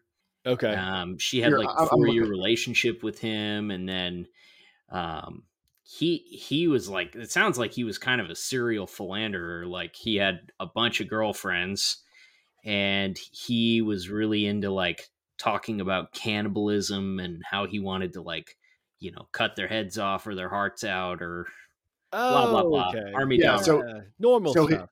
i- his girlfriend, um, or uh, I guess an ex girlfriend, accused him in 2021 of violent rape and physical abuse throughout their four year on and off relationship. Now, the LAPD did a nine month investigation and ended up not pressing charges at the end of it. Um, but that was from one person, and then uh, other women came out and started like sharing their stories, and the they all had like common things about like manipulation and psychological abuse uh, but it started getting weird because more people um, kept bringing up things where like you would talk about wanting to not necessarily like eat them, but like mildly cannibalistic stuff, like acting like one woman he kept like licking a wound on her leg or something, and she had just cut on her hand, and he wanted to like suck on the blood. yeah, Okay, so here's a thought that I had. Uh, so there's like a whole community of people that are into like vampirism, right? Like they Yeah, yeah. talk about how horny blood makes them and whatnot because they watched Blade when they were 10. And uh, those people use cow blood to like, I don't know, act out those fantasies and stuff like that. I was just wondering, like, you think people who are into scat play ever just like pick up, like, pick up a cow patty?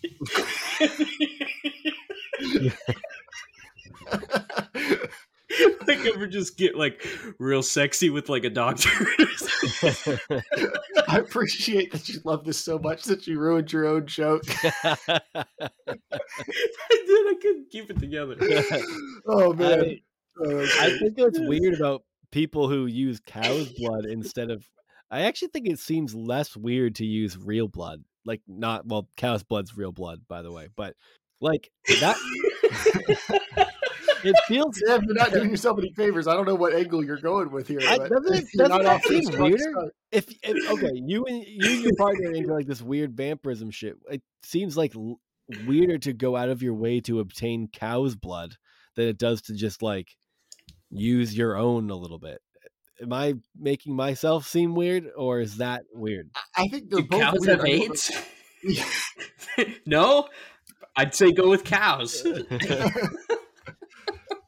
I mean, I guess out of all of the animals, you could be doing that too. I guess a cow makes kind of more sense than the others. Like we've already moved past that as a society of like we will we kill and eat these animals. So if you're going to do that, yeah, I guess there's an argument of you'll use the whole cow. Don't It's don't not- do don't Ugh. use pig's blood because it's trichinosis. Right. What uh did you Don't guys ever see blood that for the same reason? you ever see that Fear Factor episode where they had to like bob for something inside a vat of cow's blood? Nope. That was awful. I didn't do That f- scarred. That was I've a never watched bit Fear. Factor. What? Okay. How the Were oh they my like God. bob for like uh like I don't know goat penises in a big vat of cow blood? It could have been. I mean, I think that you know what? I I thinking back on it, even then I didn't like Joe Rogan. Like Yeah, you've never you've you've always kind of been like had a real uh a personality thing. It's just a personality thing. Even before he said stuff that was dumb, like it's not about that. I like even then I'm like I like Fear Factor. The host is just he just sucks. And I know I was in the minority there because that was one of the things people liked about Fear Factor, but uh it's it's occurring to me that since I was 15 years old, I've just never liked Joe Rogan. And it's a personality thing. Him and I wouldn't hang together well. Uh weird conversations aside. Like what would him and I I'd I'll like, bet you probably would. Yeah, you think He's so? like one of the most likable dudes in the world. I just but uh, you're telling someone who's actively not liked him since the first time I heard him speak. you think he could Well, he wouldn't he wouldn't ask to uh, you know, eat your liver. he wouldn't. Yeah, that's true. At Out, least out of he it, wouldn't try to convert me You'd be sexier if he did. He would try to like convert me to evangelical Christianity, so that's a plus. He's got that going for him. so Armie Hammer. Um, so yeah, it, a lot of different allegations came out. None of them were ever proven. The LAPD didn't press charges. I think a lot of people just were ready to dump him. One because allegations of cannibalism sound real bad. a lot of companies don't want to be associated, and it was one of those. I think like there's enough weird smoke. No one wants to take the chance whether or not there's an actual fire. Right. Like You're not a good what- enough actor to live through this. Right. What If- are the odds that multi like it's one thing, and I'm not saying this to defend, I'm just saying in the Me Too Hollywood era, it's one thing for multiple women to come forward and say he was like sexually and psychologically abusive, right? Like that that's terrible. It wouldn't be a unique story. The other details are what make it unique. That's what think make it that's what- salacious. Right, and that's what pushed I think a lot of people over into like the actual cancellation, right? Very few people actually get canceled. Like Bill even- Cosby. Yeah, Bill Cosby definitely. Even he shook it. Uh, well, I, no, no, no. I I would still say like his That guy- his career's over. Uh, is it? He's going on tour. He's going No. out there. He is. Yeah. Yeah. Oh, I And- retract my statement. I mean, I know Louis C.K. Like he was one of the. You could make an argument that he was actually canceled, and then it just took a few years and he bounced back. I feel like Armie Hammer is one of the ones where like, nah, I think this one's for good because, like you said, Yeah. he's Well, not it's like talented who was a or- big Armie Hammer fan? right, Right. like Who everyone's was like, oh man, Armie Hammer. Like not not that he's such guy a forgettable. kind of like, like- other people. He's like Chris Pine four. Like no one cares. Just go. And okay, did you know anything about his family? I just did like a brief. Yeah, there, there's a House of. Hammer documentary series. Apparently, like I think I'm it's a all little the, like, skeptical of that. Well, sure, but, because it's a modern like documentary series about salacious stuff, but like it's pretty undeniable that they were like very rich, powerful, and kind of messed up. Yeah. Yeah. Super rich. Uh connections to the Kremlin like during the Nixon years. It's like everyone in the family has gotten caught running a scam at some point, like selling fake art or, you know, I don't know, there was a couple of different things. Uh one guy shot a dude and killed know. him over like uh a f- you know, an argument like at their house or something like that and then got away with it there was a lot of uh like It's large to be rich. donations to the Republican Party around that time Uh, period too, which seemed to help. He, he pulled an old Falwell, is what you're saying. yeah, pretty much. But uh, yeah, he just in general, it seems like he came from a long line of rich douchebags that, you know, the chances that he wasn't going to be a douchebag are pretty slim. But then on top of that, you know, everything else that happened with I just think, like, I know you're not supposed to kink shame people and stuff. I think that there's certain itches that you shouldn't scratch. And if, like, there's something in you that's like, what if I, like, what if a woman like couldn't get away or say no or or wake up while I got to do my thing? Like you should you should go talk to somebody and you should not indulge that. Don't go looking for like porn that's like that. Don't go reading books about it instead. Like, definitely don't read The Collector, whatever that is. That's like the favorite book of every lunatic serial killer ever in our in, in the last like hundred years. I guess it makes me feel good that I've never heard of it. That's It's a favorite of people like uh, Leonard Lake. is it the anarchist cookbook for actual cannibals or something? Yeah, it's about a guy who like he's like a butterfly collector and he has like this fantasy about like kidnapping a woman and making him making her like his live-in sex slave or something like that and like lunatics read it and get horny and then they abduct families and kill them. That's kind of seems to be the the the way it goes. Probably a few people re- read it and didn't do that but most people did turn into serial killers. I'm sure Florida didn't ban that book.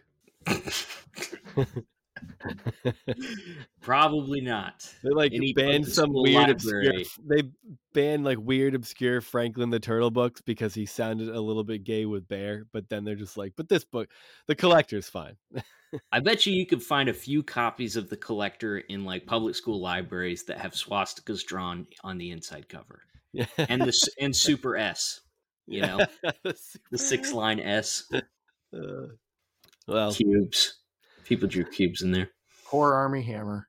poor he, he definitely by the end of it i was a little bit irritated well i was a lot irritated by the interview but it you think the Andrew Callaghan like apology was kind of milk toast? Like Armie Hammer's definitely seemed like i'm a rich guy who's never really known any actual consequences for my actions so let's try to get people to feel sorry for me. Like it's really society's fault for not giving me like more of a you know a pass on this one or whatever like Oh, yeah i don't know Or Armie Dahmer, yeah, dude. I dude. think we just need to get to a point where we all just stop giving rich people a pat. Like, just can I think the only people in society who should be guilty until proven innocent is rich people. You know what, dude? Do you guys like wanna that? get idea? away with stuff. Work harder. well, well the Or problem tell your parents to work harder. Yeah. the problem is everybody feels that way until they become one of the rich people and they're like well obviously i mean the other rich people Right. and then you make some laws and then here you are like, right. And then they start paying off politicians to right, the system what- works Yeah, exactly. It's it works for who it's supposed to work for. We I'm get a it. benevolent rich person. I created an open source crypto exchange. Yeah.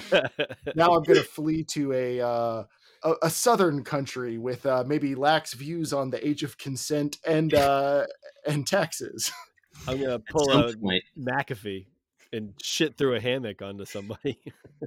Okay, I'm not done reading on it. I want to wait till I've gotten like a little more reading on this person done. But have you guys ever heard of somebody named Kathleen Wood? no, is this the teaser? Cathie Wood. Is this a teaser for next uh uh, next episode? Yeah, she runs a company called Ark Invest. And she's like a this Did Christian. this come up with Epstein? No, never mind. No, this lady's like Tim Dillon's brought her up a few times. That's how I heard about her. But she's like a uh, fundamentalist Christian uh, Wall Street investor type that kind of like struck out on her own and stuff like that. She is uh, interesting. But as long as we're talking about uh, we're trashing on people who got me too. Um, did you guys? Did either of you happen to watch the uh, the Chris D'Elia YouTube documentary? No i don't No. even know who that is You know who he is, right, Sam? oh oh what chris Yeah, D'Elia. oh yeah. the comedian yeah yeah yeah yeah yeah Yeah. okay i haven't seen the documentary but i know who you're talking about So there's a guy that uh, another comedian that just kind of like compiled all of the information and accusations and stuff like that against Chris D'Elia, who is, if you don't know who he is, he's a comedian, he's a very successful one, also a big podcaster. Um, he's he kind of runs in. He's not really in like that Joe Rogan circle of people, but he's like, uh, he's he's he runs parallel to that. Like he he's overlaps with some of the same people like Theo Von and uh, Brendan Schaub and those guys. But um, he got basically like there was accusations made. Some people came forward claiming that some women came forward claiming that he had like pursued them online when eh, eh, eh, when they were minors, and that you know he had like coerced them into sex and to sending nudes and all this stuff. And it kind of came out, and his career blew up. His ad agency dropped him and all that stuff. And then uh, he just disappeared for like a year and then popped up first time in a long time and then wrote, did like a big long apology video where he talked about like he was a sex addict and he had jeopardized his marriage and all this stuff sort of worked his way back to uh you know some level of career i think he's like kind of on the upswing again but this comedian put out this documentary about it and uh it's so much weirder than what initially everybody heard Oh yeah. yeah like like coercing women and like he had all these like girlfriends and stuff and he was like trying to build this weird little like harem for himself like getting them to move in together in Nobody LA. gets creative. Every they they just all go in the exact same direction. Get a bunch of women. Maybe some of them are underage. Like let's kind of do a cult thing. get your initials tattooed on yourselves Did he get anyone to do that? yeah Oh my gosh. Whoa. yeah it was weird it was very weird and uh he's married and Still? his yeah his wife has stayed with him through Chained the whole thing basement. Oh, still with him? Yeah. I mean, the dude sounds like very manipulative and stuff. So, I mean, maybe that's part of what's going on there almost, That's almost assuredly. But yeah, it's interesting if you want to do a weird, like, you know, 45 minute to an hour deep dive on something that you probably didn't care about at all. What's the name of the documentary for everybody? I think just it's it's like the Chris D'Elia problem. Okay, so if you look it up and you find an hour and something long video that's semi recent, it's probably that one. Yeah, let me see. I'll bet you anything I can find it like first thing. The Chris D'Elia Problem.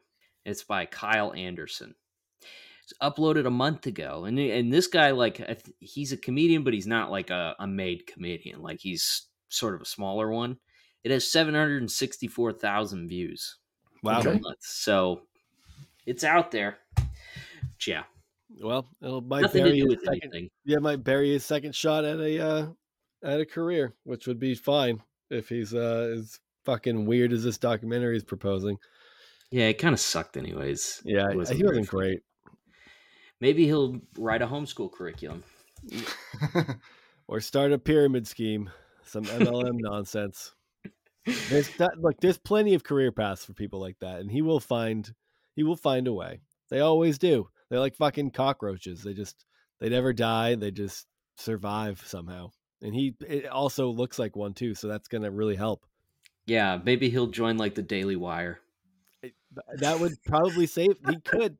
It's Well, not. All he has to do is come out against like wokeism or whatever, and they'll I'm sure they'll lap him up. All he needs to be able to do is um have some blackmail on uh Crowder, uh David Crowder, and he might really Steven launch Crowder? You always say David Crowder, but it's Steven Steven Crowder. it's David Crowder is a very nice musician. Be nice, you know, like, David leave him Crowder. out of this. David Crowder is not a nice man. He flushed his tour bus toilet onto a group of uh, tourists. Wait, what? There's another Okay. thing you could Google. Yeah. Wasn't aware of that one either. Oh Steven man, Crowder, Steven Crowder. Everyone needs a little blackmail on Steven Crowder to get a job at the Daily Wire. That's all. Anyway, Gotcha, gotcha. well, Well, folks, it's been fun. Uh, I hope everybody learned a lot and uh, had a great time. If you enjoy the show, you can no more pool leave us parties. Don't don't have any pool parties. Uh, don't make the okay symbol, and don't homeschool your kids. You're a moron. Don't homeschool your kids. uh,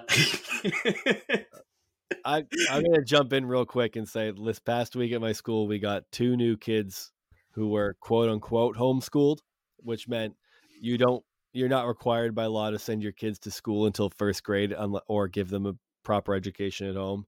Uh, so by homeschooled, it, they just didn't go to school. Mm. And I've never met more aloof kids in my life. They just like look up at the sky and wander in circles. How They- old are they? Seven. They don't know how Oh, life well, that's. But- then I mean, No. that's you know. it's bizarre, man. Like they don't know how lines work. They don't know how anything works. They have no social skills. They have. It's like I think we call them attic kids. Like it looks. It feels like they they like were like they lived in an attic for like the first seven years of their life, and then the parents were like, and now you go to school, and they're like, they're like feral children, is what It's happened. like it's it's less like their parents were like concerned about them going to school and more about like it's really inconvenient to take kids to school and Yes, we wish it. they didn't exist so we ignore them. Yes, it seems like that might be the case for some of them, but it's like they just dropped off feral children, and you're like, it's like they sent Tarzan to school for the first time. And you're like, what the fuck are we? How do you? You're like, no, this is stand in line right here, and they just walk away. And you're like, no, stand here, and they walk away again. You're like, no, this is a line. All these kids in a single file. This is a line. Stand, stand here because you're going to get lunch, and then they just walk away again, and it happens constantly then they get their lunch and they just sit at the wrong table. You're like, no, no, we sit at this table, just like we did the past seven days. Like, it's always this table. And then they're like, they're done with lunch and they get up and start walking around. And I'm like, no, we wait until every until lunchtime's over and then we go. And they're like, okay. And then they walk up again with their tray and they're like, I'm done. And I'm like, I know you told me you have to sit and wait. And they're like, yeah, but uh, I'm done with lunch. And I'm like, you have to sit. So I bring them back. I'm like, now they're sitting, and then they get up again. They're like, I'm done with lunch. I'm like, Jesus Christ. I know you're done with lunch. Sam just hands him a copy of 12 Rules for Life and tells him to like crazy. quietly. anyway, so that's that's uh how some people homeschool their children. All right. Sorry, Casey, do your thing. Leave us a review wherever you listen to it. Spotify, Apple Podcasts.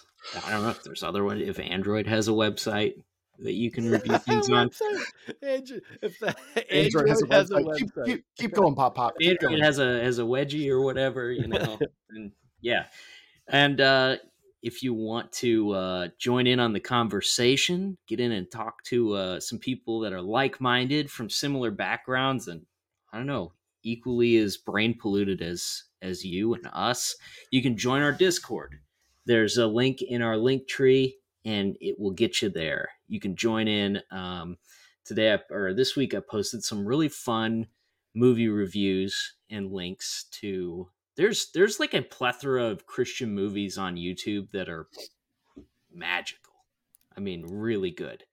There's one called The Gathering that I watched this week, which is like uh, disjointed stories about people having visions of the upcoming rapture. Yeah, And that sounds amazing. I gotta I have to check that one out when I'm when I want to self-flagellate, but I will. I posted a clip of it on our uh, on our Instagram, so Yeah. you should go check it out. It's a it's a very real possibility. The scenario that's shown there. Um, a man's trying to buy his groceries, and they force him to scan his arm to see if he's you know got the mark, and he doesn't, and it says groceries denied, and then he gets shot with Han Solo's blaster. I uh yeah, that was riveting. I I had you posted normally I do uh, a lot of our posting, but it's always a fun surprise when Casey does because I pop on to see a bunch of interesting comments on something that I've never seen. You'll learn a lot. Also, You'll learn a lot. that one's doing re- pretty well for us on TikTok as well, which is cool. Um, Ooh, I also have an announcement that I almost forgot to make, but I so yeah, the Linktree is in our Instagram uh, profile page now, and if you go to it, you can scroll all the way down to a little bar that says, "So you want to be on a podcast?" Uh, we Ah, talked about yes. this before, uh, but some of the greatest guests we've had were people that we connected with on the internet with just some of the wildest stories. The first one that like really comes to mind is uh, when we connected with uh, Jenna Perry, and she told us all about growing up with a Christian con man for a dad and their whole life on the lam nonsense. Like amazing. some of you have wild stories. Um, and we've received messages from people who are like, I hate everything. Christianity sucks. Let's burn it all down. I don't have a lot of interesting stories, but if you ever run out of stuff to talk about, Yeah. you want to have me as a guest on the podcast, let me know. That's I don't really have thing. anything to say, but I hate all the things that you hate. Yeah. So like that's that's not a good foot to lead with. If your if your pitch is I don't have a lot of interesting things about me, but I'm happy to join you for an episode. Like that's not we know that does, that doesn't work. Um, but the uh, the link will just you know it'll just ask you a few simple questions and then give you an opportunity to like pitch your story. What's interesting about you? What story is wild? What do you want us to know? What would you want to talk about if you were on the podcast? Uh, I was a comedian on the rise, and then a bunch of toddlers accused me of uh, messaging them. See, that's a compelling uh, story.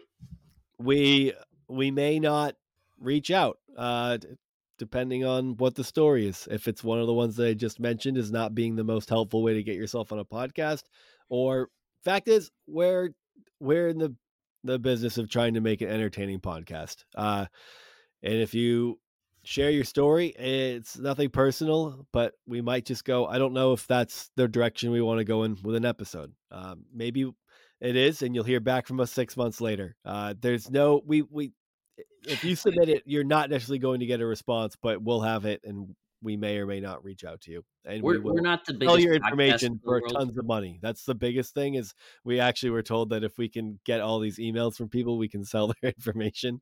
Uh, yeah. just kidding. we're not You're getting emails from Fit Tea for the rest of your life. We're not the biggest podcast in the world, but we get we get like a lot of these messages. Uh, I think because everybody, you know, everybody's it's it's like we've talked about before. A lot of people have had these same experiences, and it's uh, it's super fun to talk about them.